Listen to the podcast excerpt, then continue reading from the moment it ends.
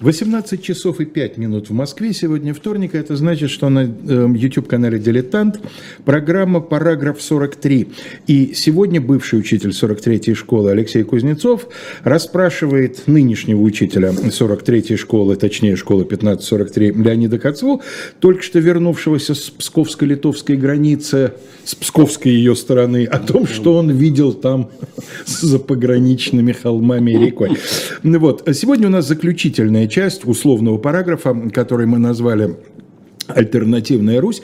Естественно, понятно, что альтернативная с, из нашей стороны, да, с московской точки зрения. Альтернативная Русь посвящена Великому княжеству Литовскому. Мы ограничили э, действие именно этого параграфа 13-15 э, веками. И эм, э, сегодня мы э, в основном хотим сосредоточиться на сравнении государственного, общественного устройства двух великих княжеств, то есть рассказывать рассказывать будем о Великом княжестве Литовском, но периодически сравнивать с тем, что соответствовало в этот период времени в Великом княжестве Московском. Да, ну, э, мы все-таки поговорим немножко о событиях тоже. И начнем, наверное, с Городельской унии. Это, мы остановились в прошлый раз на битве при Грюнвальде и Таненберге. Через три года после этого было, была заключена новая уния, э, так называемая Городельская уния – в соответствии с нею в Литве были учреждены э, сеймы, о которых мы будем подробно говорить позже. А уния кого с кем? Польша и с Литвой, Польша конечно. Литвой. До этого была уния э, Кревская, была уния Виленско-Радомская 401 года, вот теперь Городельская уния. Э, отныне стало требоваться согласие польских панов, то есть знати польской, на выбор литовского великого князя – Э, литовской шляхты э, или литовских бояр на выбор польского короля. Права они получили совершенно одинаковые. И, кроме того, ряд привилегий получили католики. И вот это, наверное, был еще одним довольно важным шагом, э, который постепенно стал отталкивать Литву от православной Руси, потому что православное литовское духовенство и дворянство – Э, было этим привилегиями католиков недовольно. А привилегии в основном в какой области? То, что касается... Должностные. Должностные, государственная служба, конечно, как мы Конечно, государственная служба. И я сразу хочу только сказать, что это еще не процесс отталкивания православного дворянства и духовенства, а предпосылки для будущего отталкивания. Это дело будущего. Э, пока э, Витовт огромное влияние имел на Э, русские дела, ему там, Рязань, Переславль, Новгород, э, кто выкуп платил, кто челом бил. Э, но Витовт, как мы знаем, умер в 1430, по-моему, году. Он не дождался короны, которую ему обещал германский император. Кстати, корону задерживали поляки, угу. потому что Боялись, что это баланс Ну, если да? он станет королем, значит, возможно, отдаление. Угу. Польше это было совершенно не нужно. Но самое главное, что Витовт пережил всех своих сыновей. После его смерти в Великом княжестве началась дичайшая усобица. Э, значит, сначала власть захватил один из родных братьев Егайло, был такой князь ну, в русской транскрипции Свидригайло, а в польской Швидригайло. Значит, потом э, в 1935 году его одолел брат Витовта Сигизмунд или Жегемонт. Э, его, соответственно, э, тоже свергли, и с 1942 года великим князем стал Казимир IV Егелон или Егелончик. А через пять лет он сделался и польским королем тоже. Э, в 1949 году Казимир IV заключил с Москвой договор, для Москвы выгодный. Это был договор о том, что он э, на Новгород не претендует, признает Новгород зоной московского влияния. И, э, надо сказать, стороны обязались не принимать беглецов друг от друга.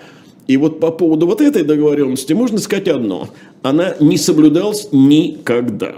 То есть это была декларация, но не более того. Ну, затем мы знаем, что вот как раз начиная с 30 -го года, э, после смерти Витфта, который приходился вообще-то великому князю Московскому Василию II дедом родным по материнской линии. В Москве началась так называемая... Феодальная война? Да, я как раз потому и говорю... Так называемая, так называемая конечно, это понятно, потому что, что в последние годы все реже употребляется этот термин, в связи с тем, что вообще вопрос о феодализме на Руси становится все более и более спорным. Ну, до школ-то эти, в общем, ученые уже дошли. Уже дошли, Уже да? дошли, и в учебниках постепенно начинает термин «феодальная война» заменяться термином «династическая война». Но войну Алой и Белой Розы мы по-прежнему называем феодальной. Это другой вопрос. Феодализм в Западной Европе – это одно. Не а под вопросом, да? Вопрос феодализма на, на Руси – это совершенно другое. И поэтому, ну, долгое время в Москве было не до внешних дел – а вот когда на троне э, во второй половине 15 э, века утвердился Иван III, Москва вновь переходит к активности внешнеполитической. Ну, мы знаем, что к 1985 году Иван III после присоединения Новгорода, Ярославля, Ростова, свержения Ига, после присоединения Твери, принимает новый титул. Как звучит этот титул? Государь. Нет, не в этом дело, что государь, а в том дело, что государь всея Руси. И вот мы об этом редко задумываемся, потому что для нас всея Руси. Вот то, что я перечислил. Угу. На самом деле, это э, всея Руси был как раз лозунгом внешнеполитическим, заявлением претензий на всю Русь, в том числе и на ту ее часть, которая находилась э, под властью Великого княжества Литовского понимая под Русью в то время что? Православные земли? Да. Славянские земли с православным населением. Угу. Соответственно, э, вот территории нынешней Белоруссии, э, территории нынешней э, Украины. Ну, до Хелмщины, как я понимаю, на запад примерно. Вероятно. Да? Это угу. все должно перейти под высокую руку великого князя Московского. И отсюда, естественно, возобновляющееся соперничество Москвы и Великого княжества Литовского. И объектом соперничества теперь становится уже не Новгород, с Новгородом вопрос закрыт, а так называемые верховские земли. Вот мы их на одной из прошлых э, передач показывали. Это земли в верховье Хаки. Э, вот ты понимаешь, я в прошлый раз мучился и не мог вспомнить э, фами фамилию наиболее крупных э, верховских князей. Новосильские это князья. Новосильские, которые э, в свою очередь... Там я еще влез неудачно, поэтому сбил там с Ну вот что-то у меня с выскочило. А Новосильские, в свою очередь, делятся на Адоевских, Белевских, Воротынских, вот самые крупные из них – но среди э, верховских князей были и Гедеминовичи. Вот Белевские – это Рюриковичи, а Бельские – это Гедеминовичи, равно как и Трубецкие. И вот здесь надо сказать, что э, историография этой войны, которая в школе, конечно, у нас совсем не упоминается, так мы вот была война, была победа при Ведроше в 1500 году, в 514 взяли Смоленск. А это была э, длительная очень война, тяжелая, с э, разными периодами, когда э, то одни, то другие были более успешны. Но э, по поводу этой войны есть вполне определенная традиция еще советской историографии. Значит, здесь э, твердо противопоставляется Русь истинно православная – католическому Западу, это первый тезис. Второе, э, масса русского населения, то есть православного населения э, Великого княжества Литовского, которое якобы уже в 15 веке от католического гнета страдало, вот оно стремится перейти под власть Москвы.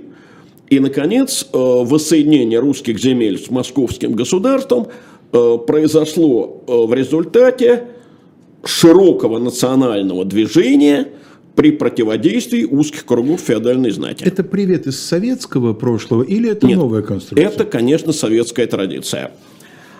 А, ну, здесь надо сказать, что вот современный историк, крупнейший этой проблемы, а, питерский историк Михаил Маркович Кром,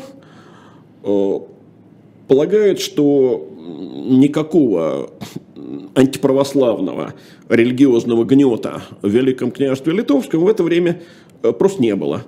И в отличие от 17 века, когда да, он был, э, в 15 веке православные в Литве пользовались полной свободой культа, э, никаким гонением. Ну, До... видимо, Брестская уния вот такой да, да, да, вот, а это 1595 или 6 год, да? 92 -й.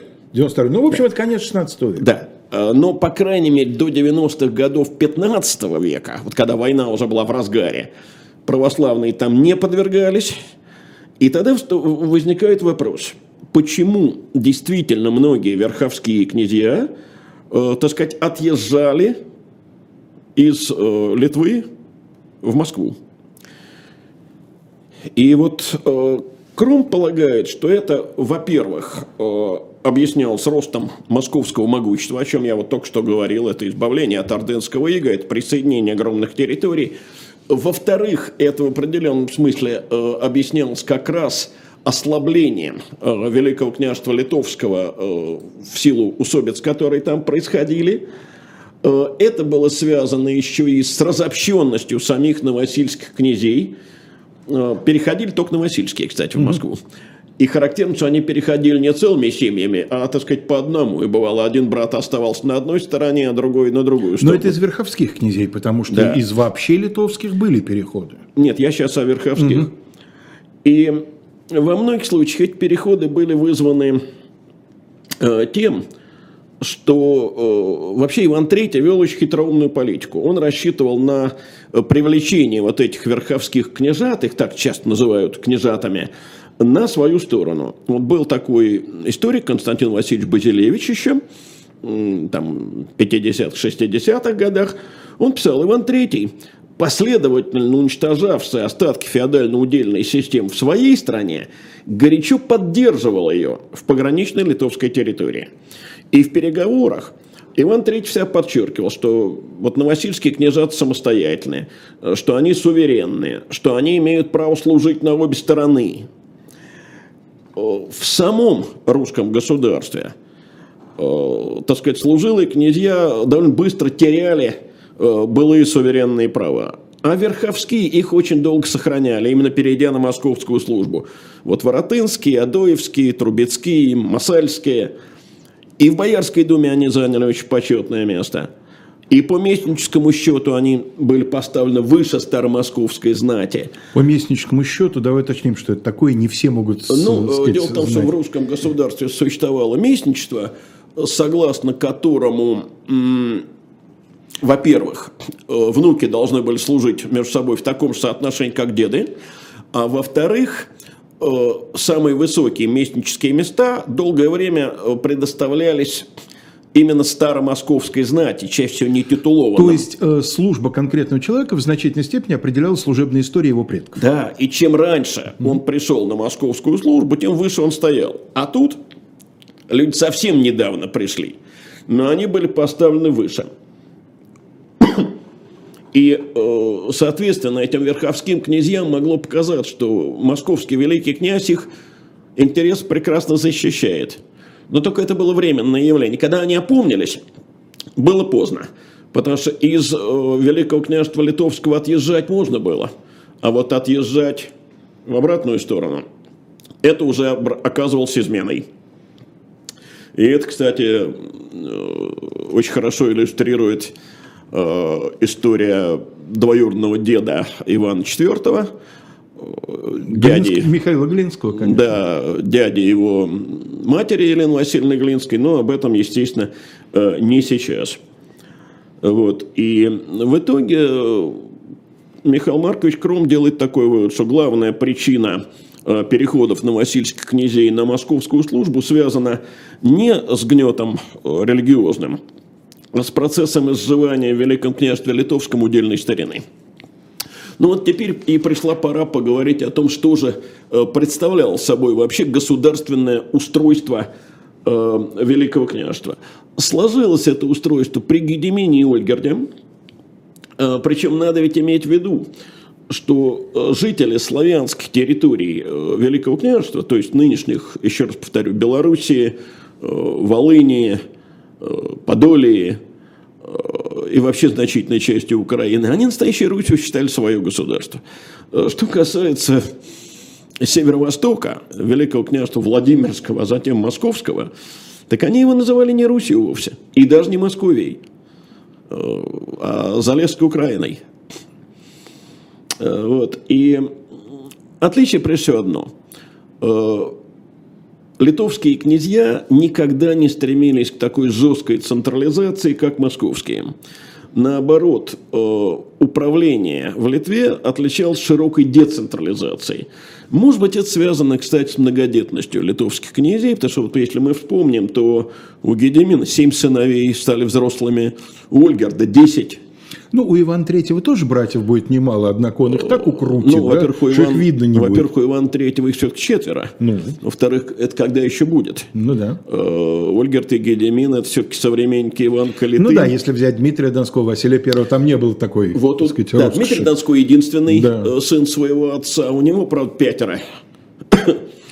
Но, если я правильно помню, стали он взрослыми. Пережив, пятеро, пятеро. переживет, тем не менее, э, чуть ли не большинство из них, нет? Кого переживет? Э, Дмитрий Донской своих Пятеро. Из, из восьми родившихся. Угу. Трое умерли в детстве, а пятеро отца пережили. Угу. Вот. А, но вот у Витов-то не было детей, и там началась усобица страшная. А, значит, земли, которые входили в состав Великого княжества, сохраняли так называемый порядок по старине. То есть иногда историки даже называют это федерацией земель и княжеств. Э, и от центральной власти они зависели очень по-разному, э, в зависимости от того, когда вошли в состав княжества, в какой форме вошли, то есть добровольно или были завоеваны. То есть тут важно подчеркнуть, что эта федерация еще и разноуровневая, есть разные Совершенно типы верно. связей Совершенно с центром. Совершенно верно. Угу. Э, и надо сказать, что на большинстве восточнославянских престолов, вот при Ольгерде, э, сидели Гедеминовичи. Гедеминовичи православные. Это были или сыновья Ольгерда самого, или племянники Ольгерда. Э, ну, сыновья имеется в виду от первого брака. Вот мы упоминали там Андрея Полцкого, Дмитрия Брянского, был еще такой Владимир Киевский, по-моему, тоже упоминался. Был Федор Ратнинский, от которого впоследствии пошли князья Кобринские и угу. князья Сангушки, польский род. Э, вот. Э, ну, были, конечно, и прежние князья Рюриковичи, но они удержали в основном власть в мелких э, уделах, правда, с определенной автономией. Надо сказать, что между Рюриковичем и Гедеминовичем регулярно заключались браки. Кроме того, князьями здесь именовались и потомки татарской знати – ну, самый характерный пример – это князья Глинские, родословная легенда которых возводит их ни много ни мало прямо к Мамаю. И если это правда, э, то Иван IV потомок и Мамая, и Дмитрия Донского. Хотя сам он себя возводил к Августу Кесарю, как известно. Да, но это как раз через, через Дмитрия Донского, а не через Мамая. Ну, не через Мамая, конечно. Да. Значит, э, все эти князья многочисленные, это князья-наместники, они э, платят э, великому князю дань, а для местного населения это компенсирует чем? Ну, во-первых, защитой от набегов иноземных. Во-вторых, обширными торговыми связями. И внутри государства, она огромная по масштабам Средневековья – колоссальная. И тут даже дело не в территории, потому что территория Московской Руси может быть сопоставима, но населенность другая. Во-первых, населенность меньше, во-вторых, она как раз это э, территория Московской Руси от Европы, как раз территория Великого княжества и отрезана.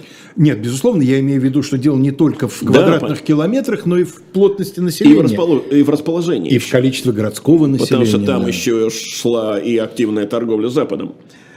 Э, значит, э, высший орган управления здесь – это Рада. Или их еще называются паны Рада. Э, значит, То есть господский совет. Да, да. Именно совет. В том-то и дело, что первоначально это не был какой-то регулярный государственный орган. Это был такой частный великокняжеский совет. Именно поэтому, вероятно, когда при Иване Грозном возникнет такой кружок его близких советников, Курбский, Курбский для понятности назовет Верховной да. Рады. Да. Только не Верховный, избранный. Избранный, избранный. Верховный. Прошу прощения. А, но сфера того, чем непосредственно занимались великий князь и Рада, была довольно узкой. А, потому что суд и управа это все местные органы на основе княжеских грамот и местных земских обычаев. Причем, опять же, для Волыни это одни обычаи, для Полской земли другие, э, для присоединенной достаточно поздно Жемайки третьи и так далее. А что касается текущей работы, то был еще такой орган э, от имени Рады, э, управляли княжеством так называемые старейшие паны Рада – кто сюда входит? Э, епископы, воеводы, каштеляны, это помощники епископов. Значит, откуда они? Виленские, Трокские, по-видимому, Тракай. Э, Троки, конечно, да. да. Староста Жамайцкий, э, ну и некоторые еще там должностные лица. В XIV веке Рада определенного состава не имела компетенции определенной не имела. Власть великого князя не ограничивала. Но с первой половины 15 века ситуация меняется. Функции Рады постепенно расширяются. Сама Рада из такого частного княжеского совета э, превращается в высший орган государственной власти. И вот, э, помнишь, я как раз говорил, что впервые Рада выступает в качестве государственного органа – при подписании Виленско-Радомской унии. А это какой год? 1401. То есть вот начинается 15 век. Э, в конце века, вот э, при Александре Егелоне в 1492 году дается привилей, то есть великокняжеская грамота, и согласно этому привилею великий князь отменять или изменять постановление, которое он принял с согласия Рады – единолично не может. Еще несколько лет проходит, э, при Сигизмунде I, то есть при его выкнижении в 1506 году, э, принимается привилей, который подтверждает, что важных решений без согласия Рады принимать нельзя. Можно сказать, что это результат во многом того, что э, великие князья литовские именно вот в связи с этой сложной, часто сложной династической ситуацией вынуждены были искать поддержки и у городских не слоев, можно, и не у просто крупного... можно, а именно так сказать и следует. И у крупной аристократии. Не случайно эти привилеи выдаются в момент выкнижения. То есть вот он приходит к власти, и он сразу должен привлечь знать на свою сторону. То есть у нас блеснет что-то похожее в 1606 году, крестоцеловальная запись Шуйского мигнет один раз, да? Да. Когда в обстановке Им, тоже полной неуверенности мигнет. именно мигнет. мигнет. Угу. А, в, а в следующий раз это будет только в 1730 году. Ну, вот о чем Затейка Верховников. Как конечно. раз подробно говорили. А, проходит еще 60 лет. На престоле Сигизмунд II август – Э, принимает статут 1566 года, и здесь Рада уже действует в составе так называемого вального сейма, как отдельная его, так сказать, структурная единица. Что такое вальный сейм? Вальный... Всеобщий. Всеобщий, совершенно верно. Он возникает в 15 веке. Э, поначалу это такие случайные съезды. Э, магнаты, шляхта, клирики католические – но в первой половине XVI века Сеймы превращаются в постоянный государственный орган. Обрати внимание.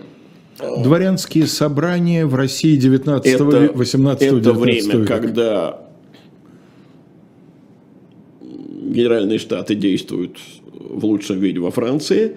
Земские соборы начинаются с 1547 года э, в России на противоположном, так сказать, конце Европы. То есть это такая общая тенденция к формированию сословно представительной монархии. Ну и в Англии на самом деле ну, парламент... Про Англию и говорить да, нечего, потому что там он с 1265 года Да, но как раз именно вот в этот период, о котором мы говорим, палата общин начинает э, довольно заметно перетягивать на свою сторону. Да, ну с 14 века да, уже. Да, да. С Образцового парламента. Другое дело, что в России значение земских соборов во многом преувеличено, и поэтому современные историки вообще очень сомневаются, можно ли ее действительно называть сословно-представительной монархии. Это я так в сторону, потому что в ЕГЭ сословно-представительная монархия есть, с этим приходится считаться, э, но вообще утверждение о том, что в России сословно представительная монархия существовала, оно... Я думаю, что мы как-нибудь отдельно посвятим этому передачу. Оно спорное, да. да потому что тут есть о чем ну, поговорить, конечно, и это конечно. Не, не на две минуты. Конечно. И вот э, в XVI веке Сейм становится высшим органом и законодательным, и контрольным. На его заседание приглашаются абсолютно все паны, входившие в состав Рады, должностные лица Центрального управления и местного управления, верхи духовенства, причем как католического, так и православного, и вот как специально для э, школьников, изучающих историю английского парламента. Представители По городов. два депутата э, от шляхты, от каждого повета. Угу. вот те самые рыцари палаты общин, ну, да, именно. английской. От каждого графства по два рыцаря. Угу. Термин повет сейчас объясним через пару минут. Значит, что делается на Сейме? Во-первых, выбирается великий князь, руководитель государства. Во-вторых, обсуждаются международные дела, объявление войны, заключение мира. А в-третьих, принимаются законы. И в-четвертых, вводятся налоги. А, в конце 16 века, только в конце, а, по статуту Сигизмунда III Вазы, это шведская, шведская династия, династия да. В 1588 году специально оговорено, что введение новых налогов без Сейма запрещается. Где Сейм заседал? В разных городах, что не обязательно в Вильне. Прости, Лень, перебью. Я интересно, что вот во всех странах, которые мы перечислили несколько минут назад, да, усиление роли вот этих органов именно с налоговых полномочий. Обязательно. Почему я так налоги и подчеркнул? И потом и во времена французской и английской совершенно, сначала революции. Совершенно Именно верно. это будет проходить Ключевым вопросом, конечно. конечно. Так вот, э, к вопросу о местах. Вот нас все упрекали в том, что мы о Беларуси мало говорим, Литва, Литва. Э, но дело в том, что тогда это была Литва. Э, и надо сказать, что помимо Вильны, все города, в которых заседал Сейм, это все города белорусские. Это Городня, это Минск, это Берестье, если я правильно только поставил ударение, это Новогрудок, много раз упоминавшийся. Но это все центральные органы.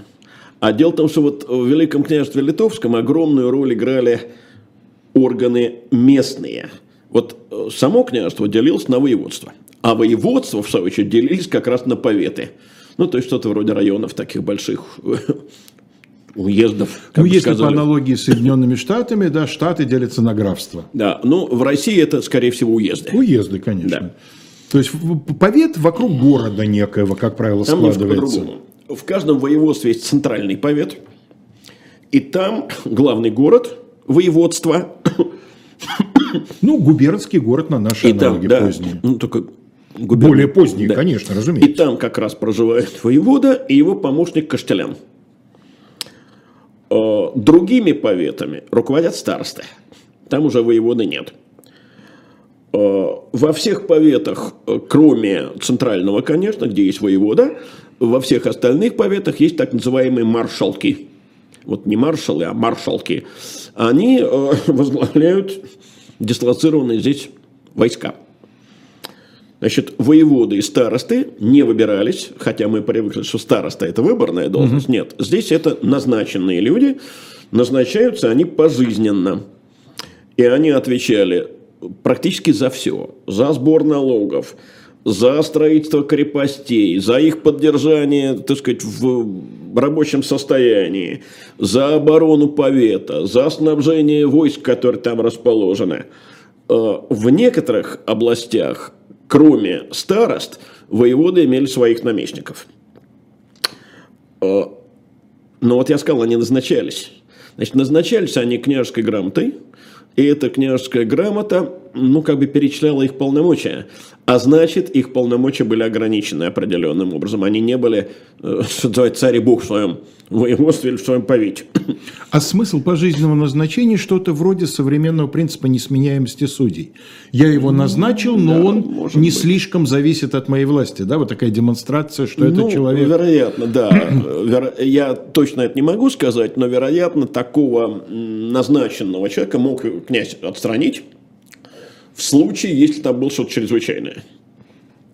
Э, но регулярной сменяемости не было. Э, местное боярство вполне сохраняло свои старинные права и вольности. Э, ну вот Владимир Терентьевич Пашута, на которого я ссылался уже, в одной из своих книг писал, что при присоединении тех или иных земель к Великому княжеству Литовскому не происходило существенного перераспределения и ломки форм собственности, которые характеризуют, например, централизаторскую политику московского правительства. То есть, когда к Москве земли присоединились, что происходило – Э, значит, Вводились московские порядки? Да не только в этом дело. А дело в том, что у э, местного боярства вотчины конфисковывались, э, московским служилым людям они раздавались. раздавались. Ну, при Иване Третьем они будут раздаваться уже в поместье, поместная система им тогда возникнет. А до этого они раздавались вотчинам. Именно поэтому, скажем, когда московские войска подошли к Нижнему Новгороду, то местные бояре во главе с неким Василием Румянцевым, так и поторопились. Они сказали князю своему, что все, мы уже не твои, э, против тебя. Почему? Они рассчитывали сохранить свои не должности, конечно, но хоть вотчины. Угу. Не знаю, насколько им это удалось, правда.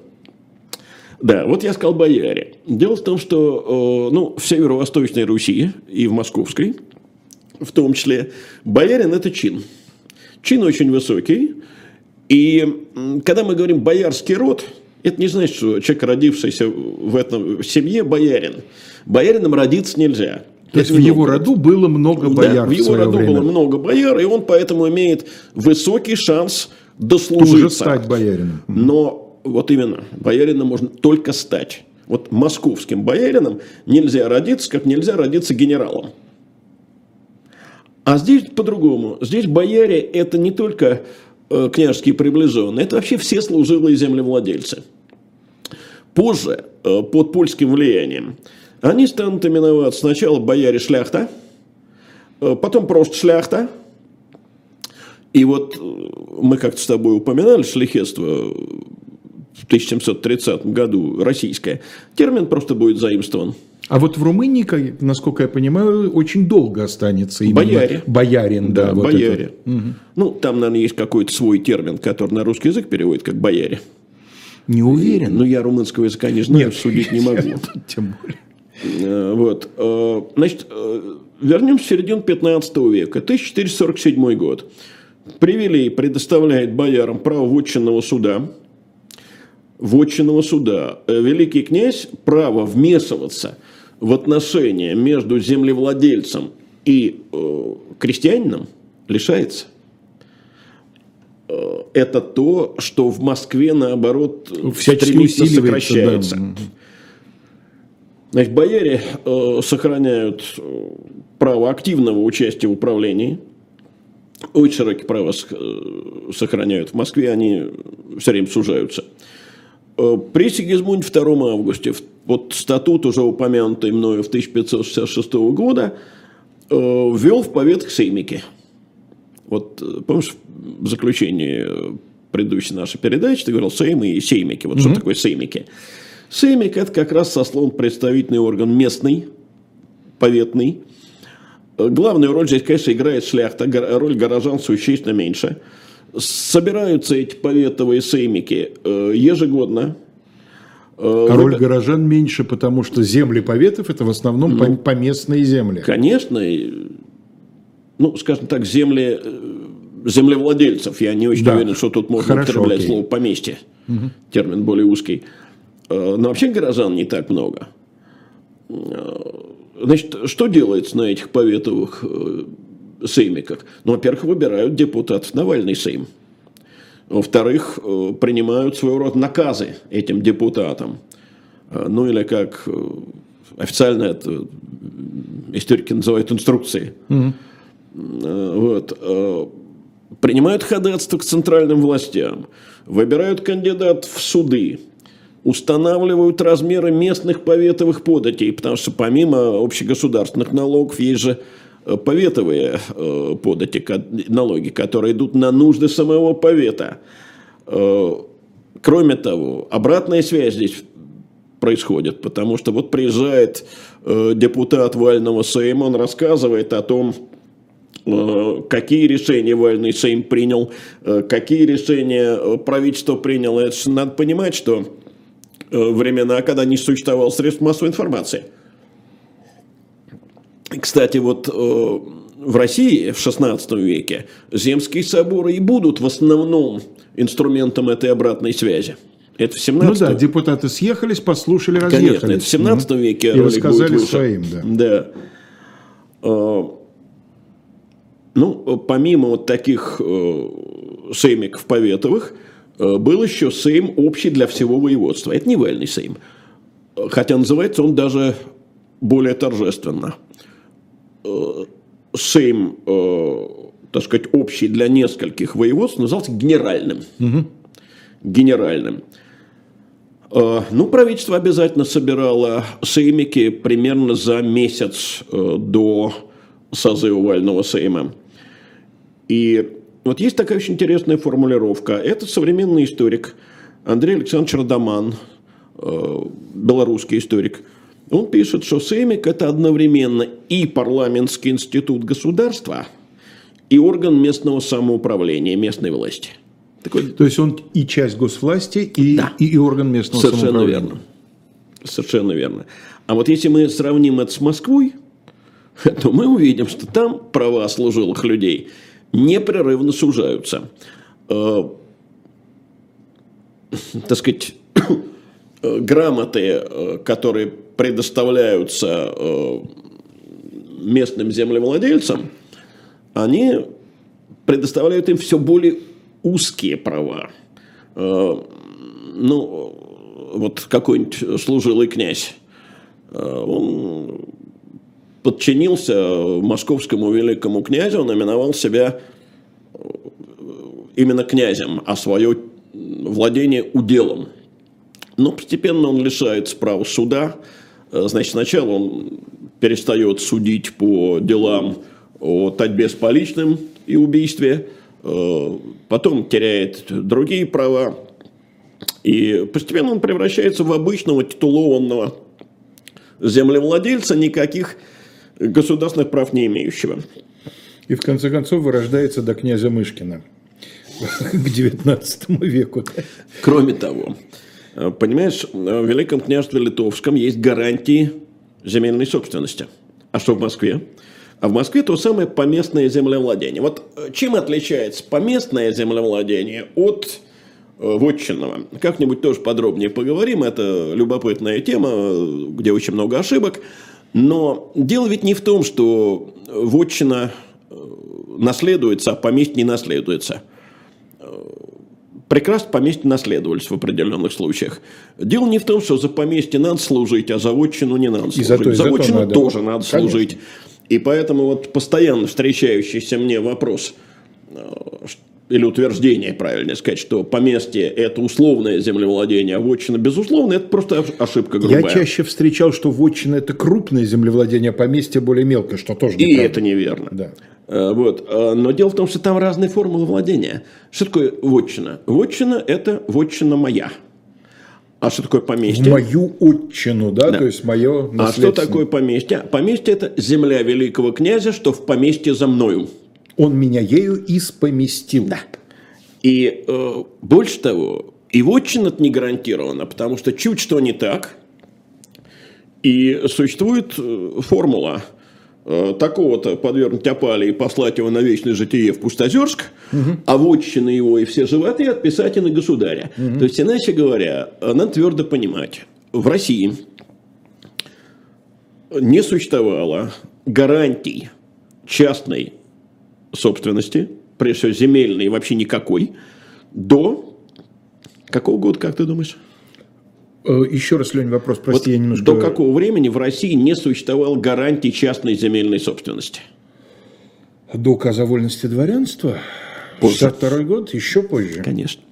До жалованной грамоты. Формально до, до жалованной, грамоты. грамоты то есть до 1785 года. года. Угу. То есть почти до конца 18 века. Кстати, очень часто это связывают с указом о воль... с манифестом о вольности дворянств, хотя об этом там ничего нет.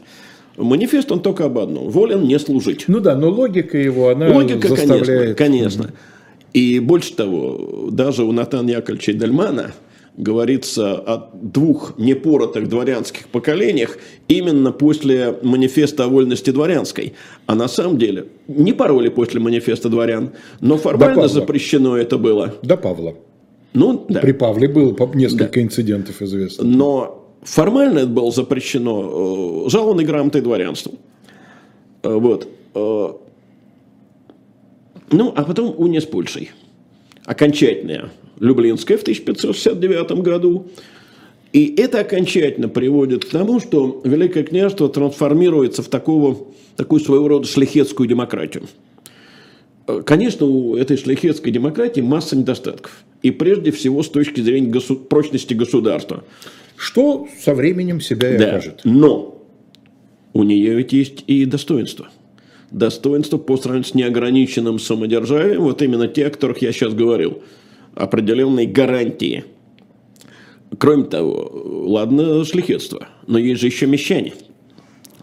Э, ну, слово мещане мы используем... То есть горожане. Да, не в том смысле, в котором ну, от польского его использовал Владимир Владимирович Маяковский. Жить, да. Угу. Вот. Есть два замечательных слова, которые в советское время были словами пренебрежительными. Мещанин и обыватель. Угу. У кого это? Ну и сам я обываю и еще намерен быть ну, не у кого-то из советских поэтов, угу. а, к сожалению, выскочил сейчас из головы.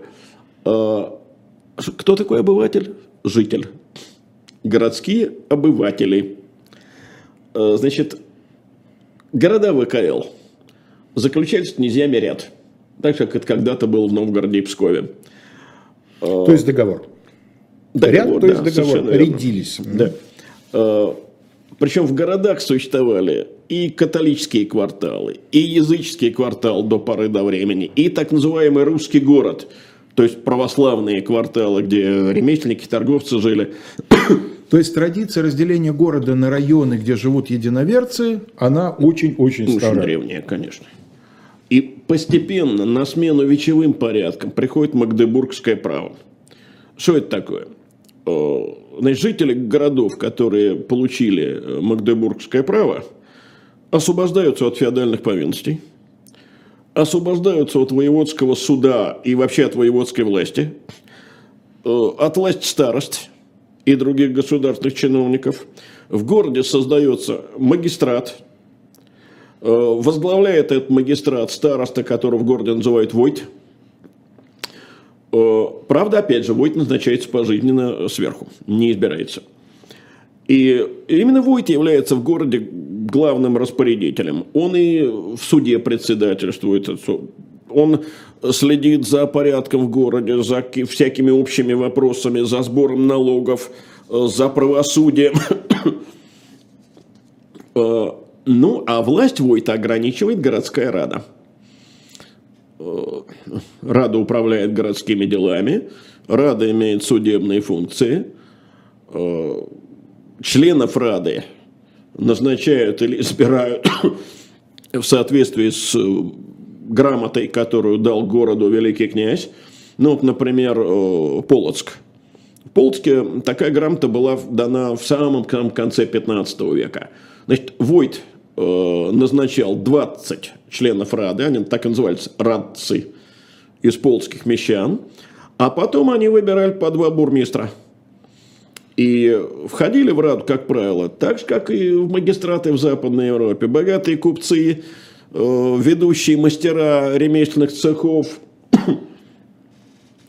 Значит, э, бурмистр занимает текущими делами, торговлей, благоустройством.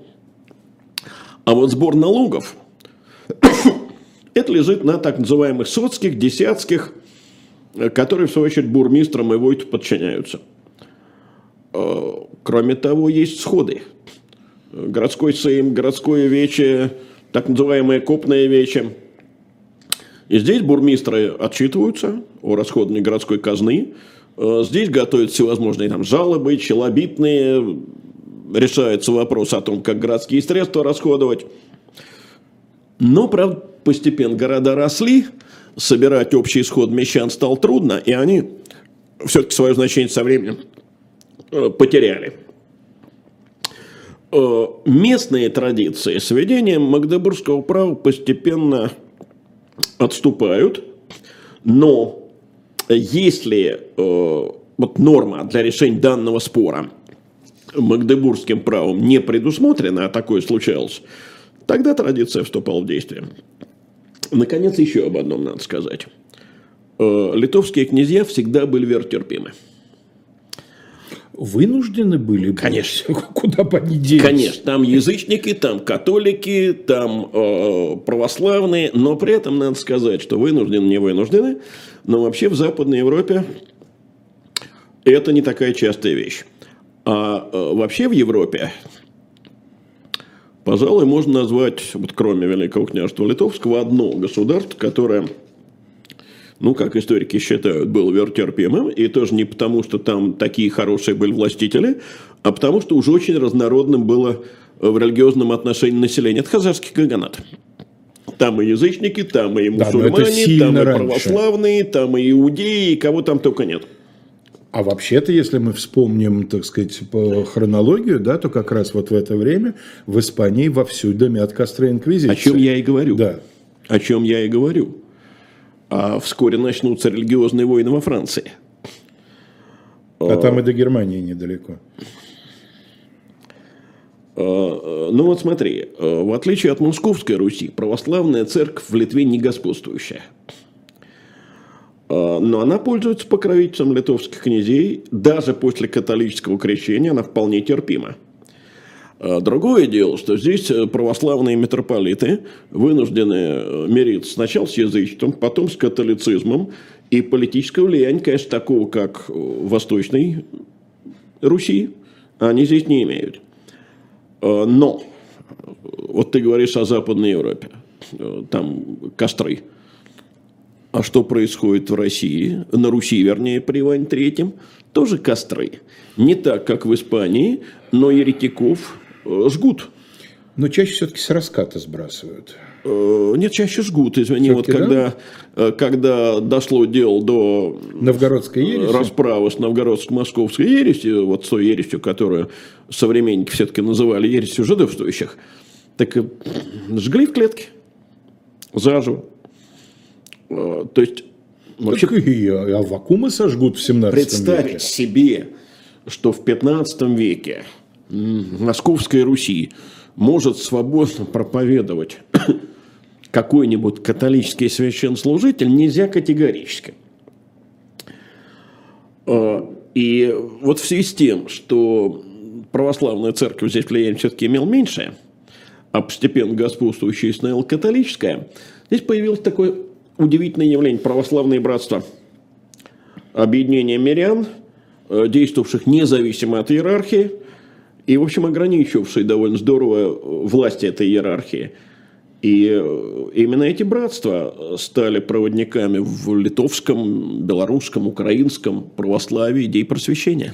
То есть много на самом деле вариантов низовой организации. Да? Мы же еще не упомянули про цехи в городах. Совершенно верно. Они развитые, в общем. Одним словом, можно сказать одно. Вот и я бы на этом хотел, так сказать, подвести какой-то итог вообще нашему большому разговору о Великом княжестве Литовском, что это как раз свидетельствует о том, что предопределенности не было, что возможен был э, на восточнославянских землях и другой вариант государственного э, развития. Это совсем не обязательно должна была э, установиться та э, деспотия, которую создал сначала Иван III, затем продолжил формирование ее Василий III и, наконец, до апогея довел Иван III. Иван IV. Иван IV до, до апогея настолько, что вот на фоне внука дедушка иногда кое-кому из историков кажется большим демократом. Леонид, скажи, пожалуйста, вот такое абсолютно общее место, что на суровость и деспотичность э, московских порядков повлияла в первую очередь зависимость от Орды. На твой взгляд, насколько это соответствует? Не столько зависимость, сколько борьба с Ордой.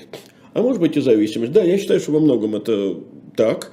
Потому что, во-первых, ордынские традиции э, так сказать, использовались и применялись. Во-вторых, Э, при расширении э, государства, а граница открытая, э, тоже, так сказать, суровость власти требовалась. Но все-таки, я повторю, предопределенности нет, не было.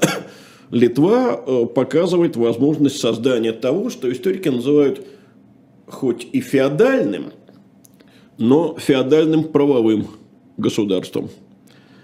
И, может быть, в этом случае история, вообще дальнейшая история нашей страны тоже была бы иной. Э, какой – это вопрос отдельный. Мы знаем, что Польша распалась в конце XVIII века, была растащена Пруссией, Австрией, Россией в разные стороны. Э, просуществовала в таком виде э, более ста лет, ну, грубо говоря, если она окончательно уничтожена была в 95 году, а первый раздел так вообще 72 и просуществовал так до 18-го. Но в конце концов снова была воссоздана и польская государственность, и литовская государственность. А периоды государственного упадка есть в истории каждой страны. В конце, э, перед тем, как э, объявить наши сказать, дальнейшие планы наших двух каналов, вот э, сегодня бесконечные и на уровне историков, и на уровне соцсетей, самого обычного такого вот кухонного разговора, Ведутся бесконечные споры о том, какое нынешнее государство является преемником какого государства средневекового и древнего. Да? Так сказать, за Киевскую Русь, там, так сказать, за право считать себя ее потомком, в кавычках, э, там, так сказать, э, тысячи людей друг другу глотки готовы перерывать. Я скажу, Киевская Русь – это корень. Корень, из которого затем развелись несколько стволов. И мне кажется, ни одна страна, восточнославянская, ни Россия, ни Белоруссия, ни Украина, э, не имеет права на единоличное наследие. И никто не может называть себя ни старшим братом, э, ни единственным наследником. Это общая история. До известного времени она была общей, потом она перестала общей быть. И, и стала развиваться э, раздельно. Вообще, я бы сказал, если бы, скажем, мне кто-то задал из учеников такой вопрос на уроке, мне кажется, что вообще достаточно бессмысленно вести разговор о каком-то сплошной преемственности, да? Ну, Особенно с тех пор, как сначала Российская империя, потом Советский Можно Союз. Можно говорить о том, что сегодняшняя Франция – это в прямом смысле слова наследник государств Хлодвига? Ну, мне кажется, довольно своеобразное утверждение. Да, до этого, скажем, гальских каких-то, так да. сказать, племен, которых еще Цезарь завоевал. И современная Италия, является ли она наследником Древнего Рима и этрусков? более чем сомнительное утверждение, хотя Муссолини, например, на нем ну, много то, чего строил. Это уже он и был все-таки Муссолини. Мы так вот я и хочу сказать, что обычно вот все эти разговоры о том, что мы прямые потомки, а вы там, так сказать, на болотах квакали вместе с лягушками, это, в общем, очень нехороший признак. Да, со всех сторон со всех сторон, нехороший признак. Э, публика, которая, так сказать, цепляется зубами за эту тему, она, как правило, представляет собой готовый скажем так, материал для рода э, политических манипуляторов, да, которым легко это все... И конфликтов, соответственно. Да, построить в э, эту толпу в те шеренги, которые им нужны, и повести за собой под лозунгами, как тот же Муссолини это делал, да, так сказать, возвращение Средиземному морю статуса Маре Ностра, да, наше море Римской империи. А, вы знаете, я вас обманул, уважаемые слушатели, в том, что кто-то уволок, сейчас мы нарядим следствие, кто-то уволок, значит, бумажку с программой наших дальнейших передач, поэтому единственное, что я могу сказать, что сегодня э, в 20.05 Сергей Бунтман, Елизавета Листова продолжат на канале «Дилетант». Сегодня вторник, сегодня два дилетантовских включения. Разговор о холодной войне, тем более чем актуальная, враг внутри. Вот. А что на живом гвозде, вы посмотрите, пожалуйста, там все это уже анонсировано. Ну, а мы с Леонидом анонсируем на следующий раз. Мы переключаемся не очень далеко. Да, мы Совсем уходим, э, так сказать, наверх. Мы пропустим ужасы Ивана IV. Да, мы, естественно, их не отбросим, мы когда-нибудь Пока к ним пропустим. обязательно, да, И мы решили в следующий раз поговорить о прологе смутного времени, именно прологе, а не начале, о пресечении династии Рюриковича, о правлении... Тем более нас один из слушателей просил передачу о Борисе Годунове. Да, ну мы далеко не всякие, так сказать, раз соглашаемся, но ну, поскольку это совершенно раз... совпадает с нашими собственными ощущениями, то э, мы э, это сделаем. Будем говорить о правлении Федора Иоанновича, об углическом деле, о Борисе Годунове, о Великом Голоде. Давай так, мы пока будем говорить о правлении Федора Ивановича, а дальше как пойдет. Да, ну как пойдет, мы же догадываемся, как оно пойдет. Поэтому я заранее этим поделился. Это была программа «Параграф 43». Леонид Кацва, Алексей Кузнецов, Василий Александров поддерживал нашу связь с внешним миром. Всего вам доброго, до новых встреч.